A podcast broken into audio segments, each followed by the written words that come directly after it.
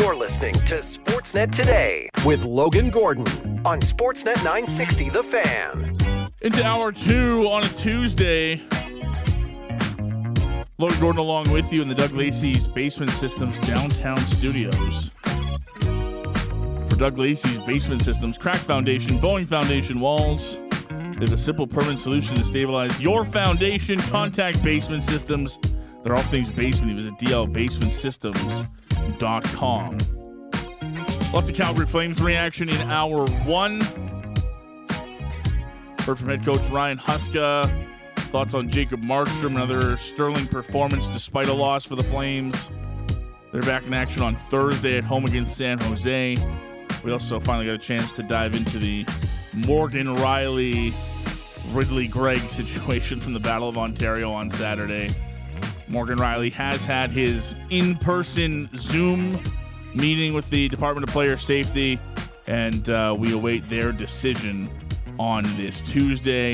If you missed anything in hour one, check us out on the podcast, Google, Amazon, Spotify, or your favorite podcatcher. A little later on this hour, we'll talk all things CFL free agency with the Calgary Stampeders. Matt Rose is going to join us to break down a busy day one of free agency for Dave Dickenson and company. But right now, we're kicking off hour two with one of our favorites. Very happy to go down the Atlas Pizza and Sports Bar guest hotline. Welcoming our pal from Sportsnet and Sportsnet.ca. It's Jason Bukala this afternoon. Books, how are you, pal? Great, Logan. How's it going today, pal? We're doing good, man. Uh, great to talk to you as always. Uh, fun time in hockey right now. We're getting close to the trade deadline, and teams are starting to fall out of conversations and into conversations. And uh, I'm sure for you guys, lots going on right now as far as uh, stuff to keep you busy in the hockey world.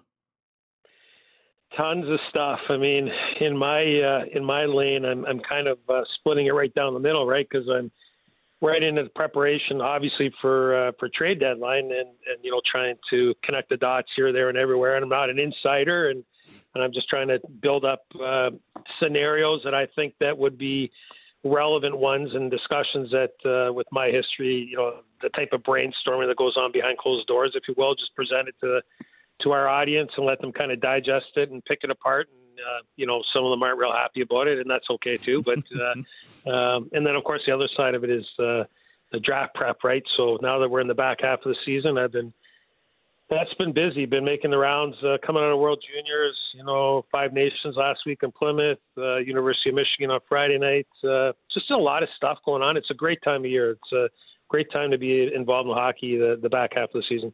Uh, Beanpot just wrapped up too in college hockey. Was that a, a big focus for you guys? You guys pay a lot of attention to the uh, tournaments like the Beanpot when it comes to scouting. I'm kind of a fan of the Beanpot more than it's uh, a thing on my radar. To be perfectly honest, like it's just kind of another game. But um, obviously, that tournament that they hold in the Boston region is uh, is uh, it's a huge rivalry thing with all those teams, and, and it's a lot of fun, and they sell out the Garden. And uh, but no, for me, it's it's just another game. But I know my colleagues in the Boston region, they all they all flock there. It's it's a it's a ritual to be at the Beanpot. And I guess having a, a draft prospect like Macklin Celebrini around there probably doesn't hurt either. Well, having Celebrini anywhere is a good day. You know, in the scouting circles, it's um, you know he's he, he he scored again last night at the Beanpot, and uh, and you know he's you know some some prospects sometimes wear the pressure of uh, the number one slot, and it kind of wears them down. They get a little bit of draftitis, and, and and then you get you know players. Obviously, the Connor Bedard, those, those guys are exceptional, right? Like we already know he's an exceptional player, and he hit the ground running in the NHL. And, and Celebrini's not Bedard, but it is a tough position to be in. The the next one up, if you will. Sure. And Celebrini Celebrini's wore that uh, that badge uh, as a badge of honor, and and he separated himself from the pack. He's a no doubt number one overall come June at the at the Sphere. Yeah, I was just gonna say that it certainly feels like. Uh, the beginning of the season, maybe there was uh, at least a couple of guys in contention that could be around the same spot as Celebrini, but you said it just where I was going to go, Books. He's certainly taken a step, it seems like, uh, ahead of everybody else in this draft class. Yeah, he just keeps going to another level. I mean, for him to be the age that he is, you know, a youngster playing college hockey and and you know producing the way that he produces. I mean, I think he's sixth in the nation in scoring, and that's after missing time at the World Juniors for Team Canada. And you know, similar to you know Adam Fantilli when he came uh, out of the University of Michigan last year and was was selected by Columbus. Uh, the, the difference being that Fantilli was a year older because of his birth date, and uh, Celebrini is a true 17 year old, um, turning 18 just before the draft, and it's impressive. Like it's fun to watch. Um, you know, you always like offensive players that not only drive play and produce to their identity, they're a lead element that you're going to be able to identify in the NHL, which is his offense. But on top of that, you know, the rest of it uh, for for scout nerds like myself, you know, I love to see his effort off the puck and his relentless compete to win pucks back, or you know, just the way that he sees the ice and uh, finds open space, like all the little things that are going to make him a really good NHL player. Um, you know, it's exciting to watch. What does uh, what does Celebrini project to be uh, if everything works out at the NHL level? Are we talking like a a top half number one center in the NHL if everything works to plan? Yeah, he's a one um, for sure in my books. Um, so he's going to be a different kind of one than than some of the other ones that we've seen uh, come through. So I've heard the comparison of, of Jonathan Toews, which I think is is a good one. Um, he's also got a little bit of MacKinnon in him in terms of play driving. So um, you know, he's he's a combination that way, and uh, that equals a number one center, uh, even wing if you had to. But number one center, I think he needs to use the entire width of the ice to create and um, do what he does best, which is uh, you know obviously produce offense. So.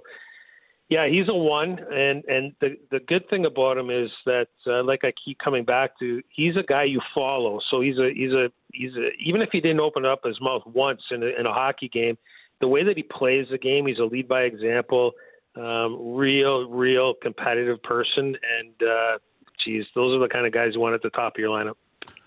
Here in Calgary, uh, fans already starting to look ahead to the draft. Uh, Books as a second uh, first round pick was acquired in the Elias Lindholm trade, and who knows what's still to come when you're having conversations with Tanev and Hanifin and uh, maybe even a guy like Jacob Markstrom. But for Flames fans that are maybe taking a peek ahead to the kind of draft class that we're looking at uh, in 2024, what would you kind of say uh, you're looking at for for tiers? You're talking about a deeper draft, a forward heavy. What kind of uh, insight do we have so far on what this class is looking like? So I don't want to be uh, I don't want to disappoint anybody because draft capital is exceptionally important. I, I get it, and the, the, more swings at the plate you uh, you get, the more odds you have of, of you know obviously creating NHL players. So um, it's great that they have two first rounders. The Vancouver one's going to be real late in the first. Let's concentrate on their own. Let's let's look at Calgary's own. Sure. It's got a bunch of condition. Uh, it's got a bunch of conditions on it, but um, you know, on balance, let's just call it the middle of the. Uh, um, well, not the middle. Depending on what happens here, like they're on the cusp of playoffs, so I'm I'm kind of like, you know, where are they going to be? Let's say 15 for argument's sake right now. Okay. okay.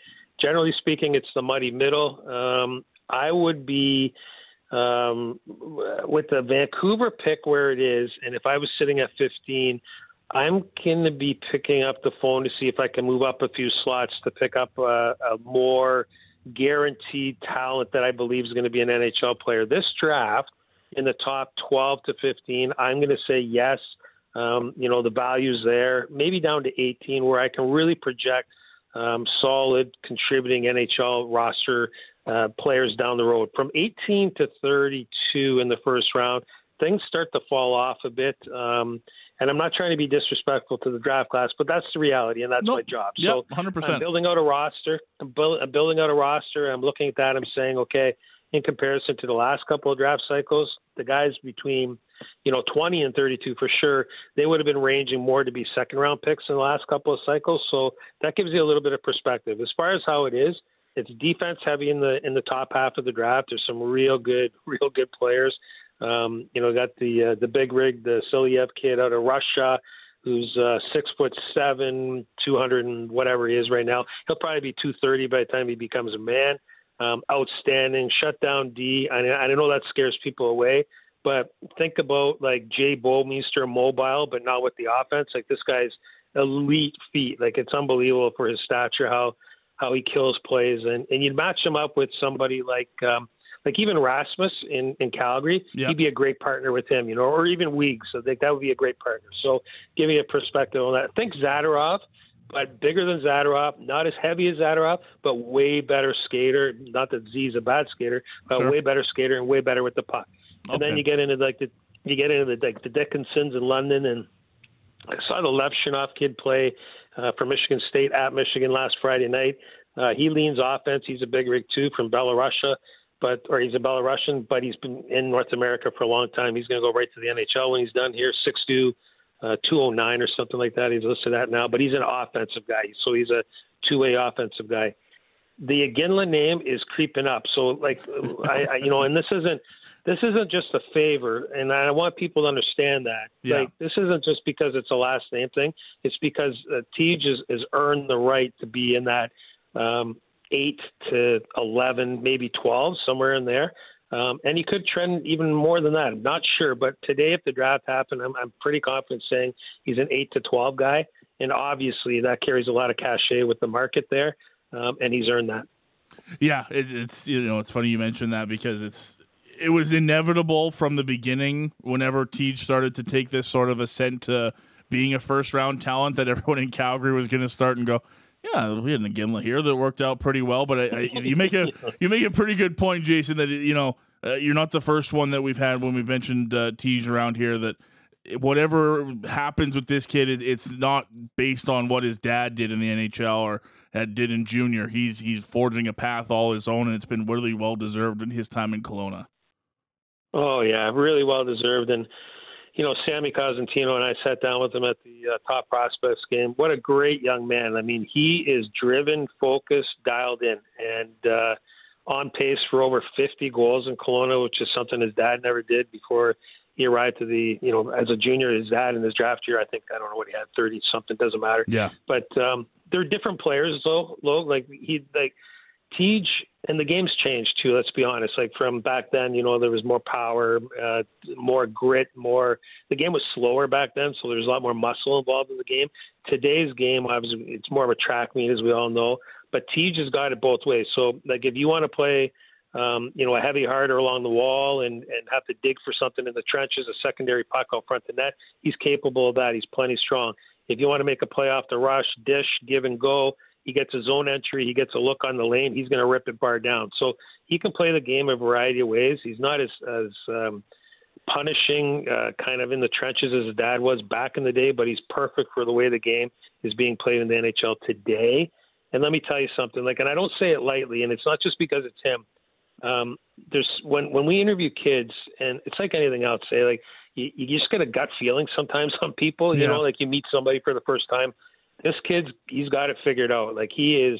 This isn't his dad becoming Tij. This is Tij out on his own, and and he's ready to go. I'm I'm excited to see his trajectory. Uh, another guy we're lucky to see a lot and talk a lot about here in Calgary has been Carter Yakimchuk with the Calgary Hitmen. He's having himself uh, a great season. He's passing up uh, pretty much every D scoring record that uh, ever happened in Calgary, past Jake Bean for scoring goals in a season by a defenseman. Uh, something about a right shot defenseman that can per the play the power play. He's six three. I, I tell you, we get to cover him a lot here, uh, doing Hitmen games at the station, Bukala. And I'm not I'm not a scout. I haven't spent nearly as much time in the rinks as you guys have, but sure is a lot of fun watching Carter Yakimchuk play. Honestly, like he's as close to a complete player on the back end at the major junior level for me this year in this draft cycle as that exists across the board. So if you look at him, um, obviously, you know, he's scoring goals, he's producing offense, he's playing in all situations. He's got bite to his game too. You know it. 95 pims. I mean, this guy, like, he's not soft to play against. He's not just an offensive guy. Um, tons of shots on goal, play driver off the rush. This kid benefited from, in my estimation, the COVID year. I know that sounds bizarre, but it's uh, you know he's an older, uh, he's a he's a draft plus one. He needed a little bit of extra time to develop. He not only put the work in, you know, when the game was kind of uh, pushed aside for a bit. Now, like what you see is is a product that a can be used in all situations. B can skate at the NHL level with ease, and C that offensive element to create on the power play, whether he's ripping it on goal or making a play off the rush and distributing. I don't care what it is. He's uh, he's trending complete prospect for me right now. I have him too low, and that's fine because it's February still. I, I had a call today with some other people who were you know in the scouting community. Don't be surprised if you see this kid go like top six in in this draft. Like it would not shock me in the least. Kind of like when Detroit drafted Moritz Seider a few years ago yeah. in Vancouver, and he went six. You know, some people are like, "Well, that kind of surprised me." If some, if he goes around six, six, seven, five, six, seven, somewhere in there, if he goes in that range, I'm not the least bit surprised. He's earned it. He's been uh, having a great season out here in Calgary, and it's been a lot of fun to watch for Hitmen fans. And uh, you mentioned that toughness. He just got into a scrap with Oasiz Wiesblatt against Medicine Hat the other night. This he does everything. He really is a, a really impressive young man. And you talked about when we were talking about Macklin Celebrini there that that draft fatigue, and Carter's had a lot of attention on him here in Calgary. And you know Calgary's a stop for for scouts in the WHL and being an NHL rink and that hasn't affected him one bit. He's been so damn good this year. He has, and he's another kid. I have to actually, on balance, tell you that the, the the kids that we've interviewed so far, you know, twenty or thirty of them doesn't, you know, whatever the number is. That's that's one thing that stands out about this group. Um, they're all like their mindset. They're a mature group. This this draft class, I will say that, is very mature, and and Carter fits that bill. Like he's humble. He, you know, when when we were talking to him, it's just like, you know, I can't wait for next week. You know, I just want to keep going here, and and you know, he, he don't forget his runway is shorter this year too because depending on what happened with the hitmen come, you know, the end of the season playoff wise, like he could be done a lot sooner than a lot of prospects because because of his age, he can't go to the Worlds, right, to represent yep. Canada. So, um, you know, he's going to have to get the volume in before the end of the season, and uh, I don't expect him to slow down in the least. Like this is, uh, it's a, it's a nice story. They got some nice stories going on there with the Hitmen. Like that team, I think they're going to be real good um, sooner than later. Like uh, that Keats Fawcett kid, the uh, the kid up front there, the centerman. He's yep. light, but he impresses me. Like that, you know, he's dear, almost a point a game. I haven't looked it up recently, but he's, I believe, nearly a point a game, and he's got a lot of savvy offensively, and that's a name to keep an eye on because that's what scouts look for. NHL teams are built. Everybody always concentrates first round, second round, especially first round.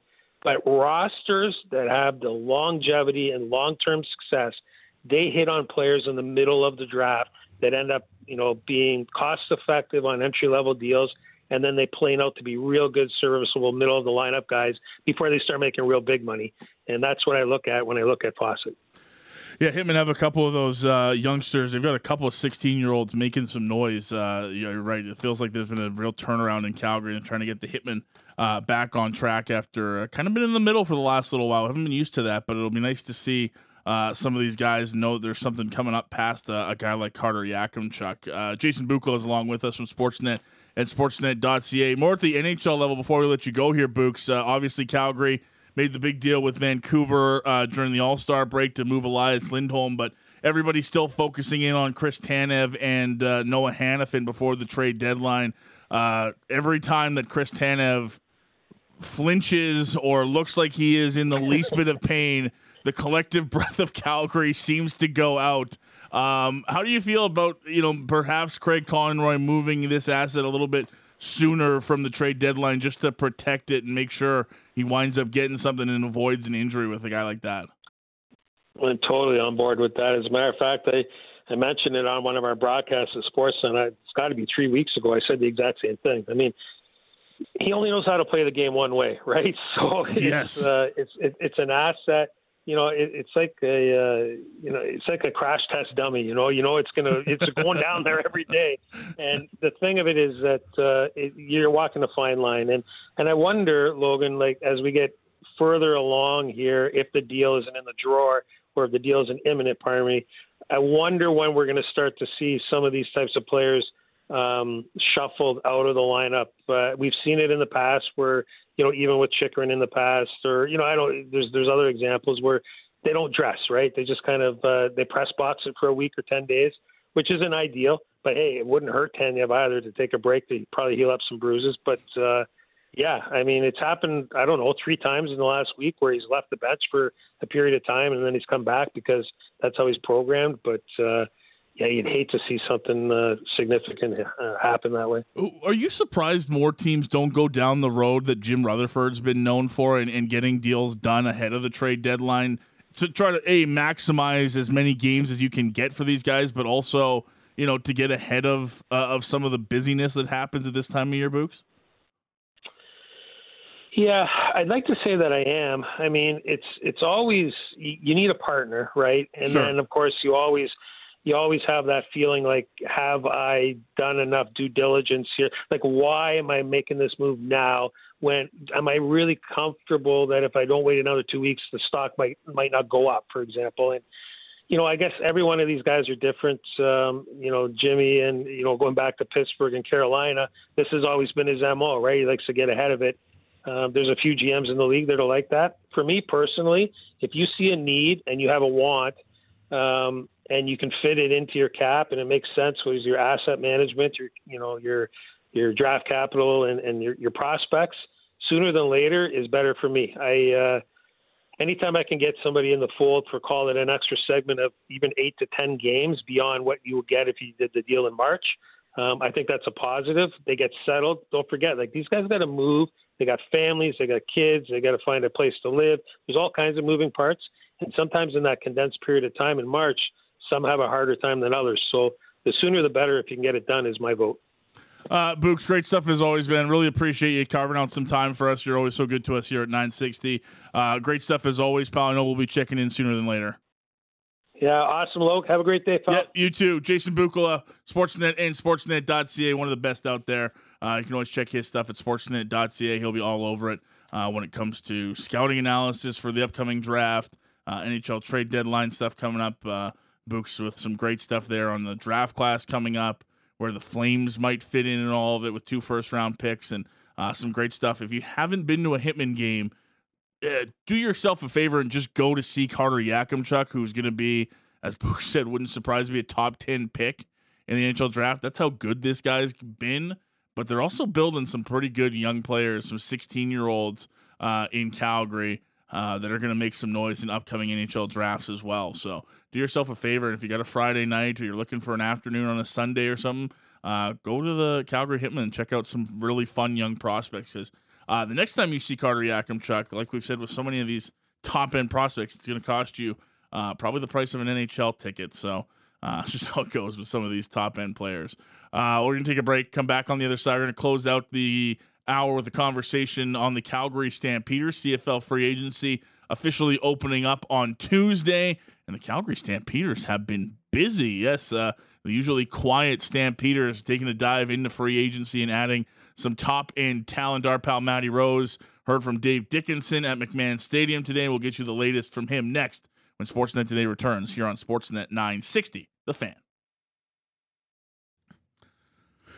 CFL free agency officially opened Tuesday morning, 10 a.m. Mountain Time here in Calgary. Usually that doesn't mean much for the Calgary Stampeders, who don't usually dive too deep into the free agency pool, but started to get some indications over the last week or so during the legal tampering period that perhaps GM and head coach Dave Dickenson was going to be a little more active than usual. And most I say most of those signings that we heard were coming have come to fruition on this Tuesday. To help us break it down, no one I would rather talk CFL or Calgary Stampeders with than our next guest. He's our Stampeders reporter, and more importantly, he's the better looking half of Russick and Rose on the big show. It's Matty Rose. Damn straight. What's up, Matty? How are you, pal? way taller too. Hey, how's it going? Doing well. What's up with you guys? First time, long time. Uh, nice to hear from yeah. you uh, on the program Hi. today. Uh, busy day for you, man. You're telling me. I'm ripping trains all around town. I had to do a little radio program, 6 to 9 a.m. Uh, Sports at 960 The Fan, Big Show with Russick and Rose quality program. Make sure you check it out. I went home, walked the dog, went to the gym, quick little rip on the Peloton, a little bit of lunch off to Stamsavale, and now just uh, out in Lindsay Park with the pupper here. I'm doing my Elliotte Friedman. Yeah, walk and talk. as long as you don't eat, you should be fine. Yeah, no, I I, I don't have snacks, so you're lucky. Oh, no, that's a good thing. Uh, yeah, man. Look, uh, as I said coming in, uh, Stampeders. I mean, have always you've got to fill out your team with free agents. Every CFL team does, but uh, the Stamps usually not this busy coming into day one. We had heard. Uh, obviously, over the legal tampering window, that they had agreed to terms with some pretty high profile free agents, whether it was uh, Demerio Houston out of Winnipeg or a new quarterback in the uh, room with Jake Maier. It's been a busy first day of official free agency uh, for Dave Dickenson. Yeah, it's been really busy. Like the key difference, and I totally agree with you. Typically, they aren't too busy, but typically they win a whole lot more than six games, and they do a whole lot better at home as well. So, yep. after uh, what I think that whole entire organization would look at as is probably a down season, uh, an, an unfortunate season for themselves, had to go out and make a couple of changes. And you mentioned Matthew Shiltz. I think that that's a that's an important ad because listen, when Jake Maier struggled, they didn't really have any options. They had uh, a couple of younger backups in Chris Reynolds and Logan Bonner who really hadn't hadn't been in the CFL at all. And when Maier struggled, like you know what Tommy Stevens is, he's a short yardage quarterback at best. You don't necessarily want him throwing the ball the amount of times that you have to throw the ball in a game at the CFL level. So as a result, they had to get someone to kind of create a little bit of competition or someone that they can go to when Jake struggles because at times he, he will struggle as he continues to find his way in this league. So that was a, a key addition for the team. Then on uh, the the the other big ad for me was Trevon Tate, the big offensive lineman that might be someone that can help solidify that left tackle position. Uh, something that was a little bit of a rotating door, whether it was poor play or injury. Either way, it never really worked out for them. So they went and got a 27 year old coming off a, a, really solid season with the Toronto Argonauts. So that's a, a nice little ad.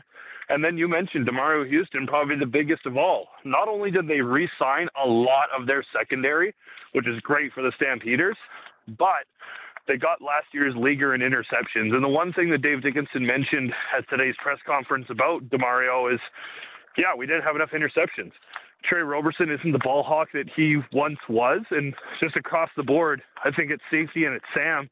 You've got a couple of physical guys, but I don't necessarily see Titus Wall and Brandon Dozier as ball hawks per se. They can do it when you throw it at them, without a doubt. Mm-hmm. They have the capabilities, but I think that they are a little bit more run stop rather than coverage type of guys. So bringing in Demerio is a huge ad. You still have Tre Roberson, you still have Jonathan Moxey, you still have Kobe Williams. You were able to re-sign Kobe, which I think is a an underrated kind of re-signing by the team. But that's pretty much it. Logo, you you win six games out of 18, and all of a sudden it's back to the drawing board. And Dave Dickenson, in his second season as general manager, was able to uh, get out there and, and get a lot of work done. And I think, you know, just kind of myself doing little depth chart before I headed off to the press conference. I don't see a lot of holes on this team. Like the whole Ricky Walker thing that fell through, that that's a bit of a hole, especially with Derek Wiggan going to Montreal. But yeah. I, I think that's something they can kind of work on. But yeah, there it is. There's there's a bunch of word vomit for you. What uh, uh, was going to dive into that Ricky Waters conversation with you next, anyways. Before we, we talked about some of the additions and uh, what did Dave had to say today about that situation? Because we thought it was uh, just like everybody else had agreed to terms, and like you said, it seemed like a pretty natural replacement for Derek Wiggan in the middle there. Well, and I don't even know if it was a replacement because a replacement kind of implies that they knew Wiggo was going to leave. I don't know which came first here, the chicken or the egg, as far as them going after Ricky Walker. But this is a guy that I think they were pretty excited about. He had a really good season with Winnipeg last year, and like you mentioned, Three Down had reported uh, some some uh, conversations, some, an agreement in place, perhaps over the tampering period there. But it sounds like he's just had a kind of a more general introspective question about whether he still wants to continue playing football. Uh, he's not expected to sign another CFL contract elsewhere. And Dave Dickenson talked about, you know, you don't want to sign a guy and then he kind of has one foot in and one foot out. And, you know, they, they dealt with guys that they signed and then they've retired before. And it, it's kind of a bit of a messy situation because you're left with, you know, what's left to try and fill that hole. So, yeah, it just sounds like he had a little bit of a change of heart as far as if he still wants to continue playing. I don't know if it's continue playing in the CFL or just continue overall. Dave's really good about really not speaking for other guys, and obviously we didn't hear from Ricky today. So, um, yeah, it's uh, pretty unfortunate but at the same time, I think that they've got a lot of really good pieces on that D line that they're excited to see coming back, including James Waters, whose recovery process is coming along very well. Uh, did want to ask you too about uh, two local guys now back in the fold here in Calgary. obviously picking up uh, Micah Teitz is a big one, but also shouldn't be uh, forgotten either. Adam Konar, who was up with Edmonton the last couple seasons, also joining uh, some Canadian depth on this team at linebacker. Uh, always appreciated, and a couple guys pretty familiar with their surroundings now too. Well, yeah. So they got Micah Awe re-signed. He wanted to go through the the period and see what else was out there. In the end, he ends up coming back to the Stampeders. So that solidifies your middle spot. And you also have the national linebacker Cam Judge. It's probably going to be playing your wide side or your will position. Um, so that leaves, uh, you know, backups and special teams roles. And Micah Teitz is a guy who, you know, grew up here in Calgary, um, went to the U of C, went out to Saskatchewan after he was drafted, relatively high, I might add. Uh, injuries have kind of not allowed him to get to, I think, the spot that he would have liked, but had a really solid year last season, got some starts as well, and someone who's looking to continue his career. Listen, Cam Judge is uh, not necessarily a spring chicken, and you never know. It's football. It's a violent sport. You could have some opportunities behind Cam Judge as the national linebacker and someone who can have a really big effect on special teams too. And then Adam Konar is the, the same kind of deal. I don't know as much about Adam. Like you mentioned, he was up in Edmonton. He's seen some work on the defense. He'll do some special teams as well. But you just look at the six linebackers they have, especially the three Canadians, and I think you really like – the players that they have there between Judge, Teitz, and Konar. Um, you know, they're they're not young kids that are looking to find their way. These are all guys that have been in the league for a while now and how to go about their business. So. I, I really like what they've done with this defense. Obviously, everyone's going to have to stay healthy, but I sure. also really like the depth that they've added around the team. Yeah, and that depth can't be understated, right? Either, Matt. I mean, in, in the CFL, you've got to be able to contribute on special teams, and uh, we saw last year, you know, a guy like Javon Leake uh, now up in Edmonton uh, having the right guys on special teams who can come in and contribute and help there, it makes a big difference as well. Yeah, and, and the biggest thing for them, I think, on specials is that they've re-signed a lot of guys. Like Peyton Logan will be their main return guy. He missed almost all of last year with injury, but he is a fearless player when he's back in the return game and can help out as a running back as well. Especially with Kadeem Carey probably not coming back. Extremely unlikely that he's coming back now with uh, the signings that the team has made. Uh, so from there, you, you just kind of work around, right? They still have Cody Grace. That's going to be good. They re signed Darius Williams, who's an American linebacker, but just an outstanding special teamer. It feels like they've kind of turned the page on a couple of guys. You know, Charlie Powers retired. Um, a couple of other guys have left. Brad Cowan didn't get re-signed, so there's just some special teams guys that they're going to be switching out. But you got Mark Kilam, who's the associate head coach of one of the best special teams coordinators in the league. They'll get to training camp. Kilam will find his seven or eight guys that he makes into his own unit on special teams and makes them just as important to the team as, you know, the quarterbacks and the linebackers and everything else. So um, that'll be something that comes along with time. But I think the biggest thing for me on specials is that they re-signed a lot of key guys from last year.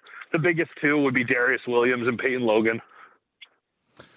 Yeah, those are going to be big ads for this team, no doubt. Um, eh, curious too. I, I, know Dave talked about the the receiver situation, and it's not anything that got changed during this uh, period in free agency, but more of a continuation from what we saw last year with guys like Marken Michel, Reggie Begelton, and hopefully a healthy Malik Henry leading the way, and same with Jalen Philpott, right? Exactly. Like the biggest two things for the receiving core is that Malik Henry and Jalen Philpott. Jalen Philpott was actually in the gym while we were there chatting with Coach. Um, that they are going to be ready to go and healthy for the upcoming season. Obviously, Reggie Begelton is going to be the leader in that room, and you would expect him to lead the team in, you know, receptions, receiving yards, touchdowns, et cetera, et cetera, et cetera. But you've got him. Traylon Dukes had a pretty good season, kind of moving into more of a starter role. Uh, and Michel, that's four really good Americans that you have there. Coach even mentioned that Marken Michel is a guy he could see playing some running back. I don't know if he meant this year or just in general, but maybe something to keep an eye out on for the upcoming season if they can't find a place for him in their receiver core because they're probably going to go with two Canadian positions at receiver as well. Most teams typically do, and they've got some really good Canadians. Um, they really like Tyson Middlemost. They're going to give him a good shot They got Colton, um, pardon me, Cole Tucker, who's going to be in a second season. The biggest thing for him will be how much weight and muscle did he put on in the off season because I found that when he was playing against seasoned old men that are up here in the CFL, he took a little bit of a beating at points. And then they still got, you know, like you mentioned, Philpott's there. Clark Barnes is really good at the end of the year. Uh, I really like what they have at Canadian receiver too. So obviously, like I've said, got to stay healthy and you got to have a quarterback that can get those guys the ball.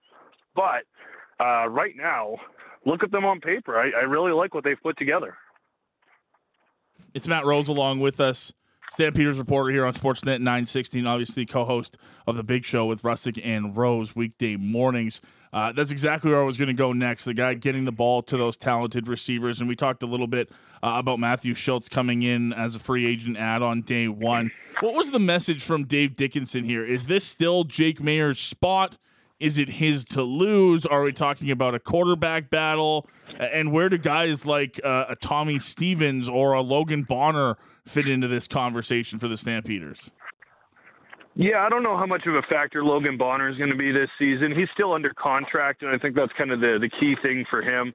Um, the the the the key really here for the Stampeders is going to be the three guys you mentioned. Like Tommy Stevens is going to be the short yardage quarterback. He's elite at it. Every time they needed one yard, he'd get them two and a half, three and a half. So that's going to be his role.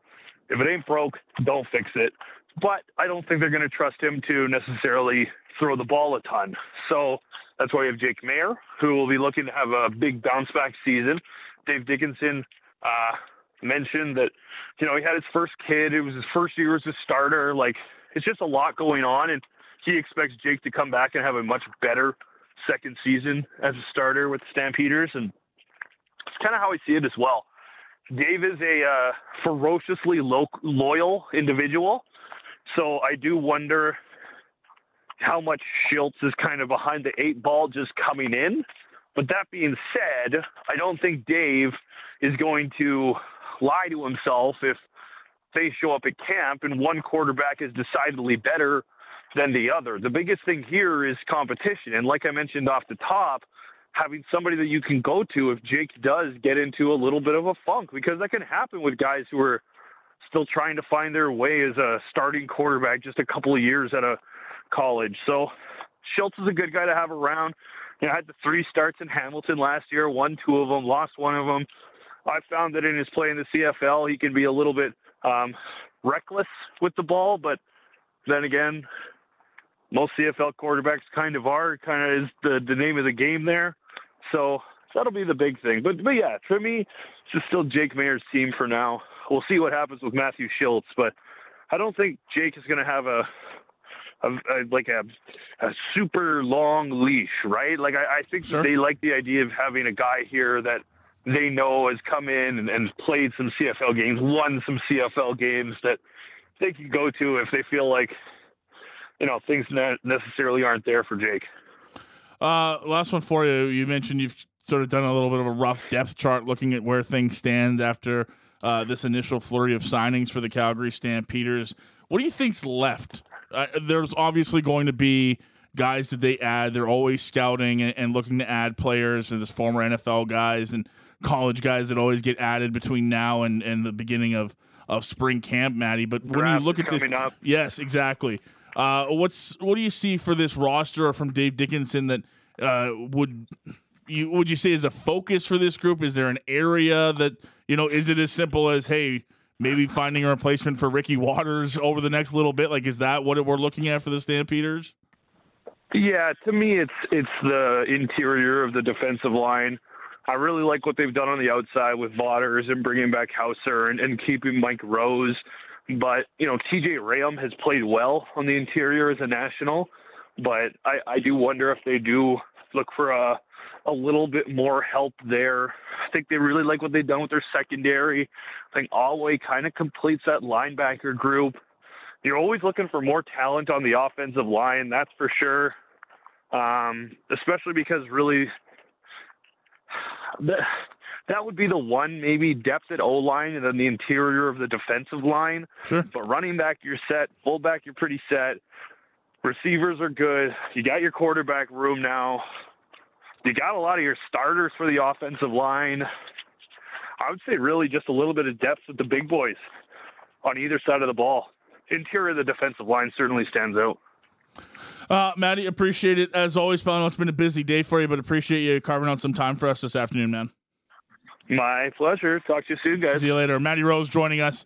The Atlas Pizza and Sports Bar guest hotline. You know him, you love him. He's a regular uh, voice on this show, telling us uh, all the latest with the Calgary Stampeders, and of course the great co-host of the Big Show with Russick and Rose weekday mornings here on Sportsnet 960 or wherever you get your favorite podcast. Uh, yeah, it's been a busy day for the Calgary Stampeders, um, more than usual for sure.